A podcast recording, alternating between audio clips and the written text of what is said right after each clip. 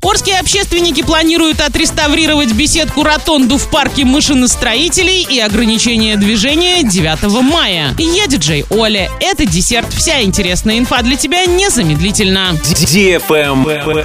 News. 9 мая в центре Орска ограничат движение транспорта. Это связано с проведением праздничных мероприятий, посвященных Дню Победы. Ограничение будет действовать с 8 утра до часу дня на участках проспекта Мира от улицы Краматорской до проспекта проспекта Ленина на проспекте Ленина от улицы Ленинского комсомола до улицы Московской. Также движение перекроют в районе Центрального парка на время проведения культурно-массовых мероприятий. С 7 утра до 23.00 нельзя будет проехать по улице Кутузова от переулка Театрального до переулка Хрустального.